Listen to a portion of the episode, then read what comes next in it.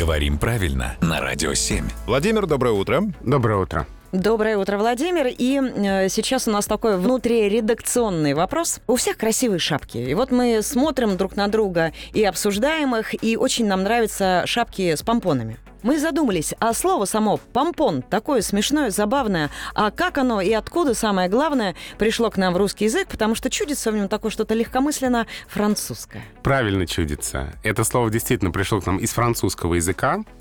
И интересно, что связано оно, в общем, с тем же корнем, что и помпа, в смысле великолепия, торжественность, то есть с помпой. Ага, не вот это, не техническое. Не насос, нет, Ага. не насос. А пышность, а, кстати, интересно, что эта самая французская помпа восходит к греческому со значением торжественное шествие. Ну, видимо, все-таки вот этот шерстяной шарик на шапочке, это тоже что-то очень красивое и праздничное, и поэтому это связано с темой торжественности, великолепия и так далее.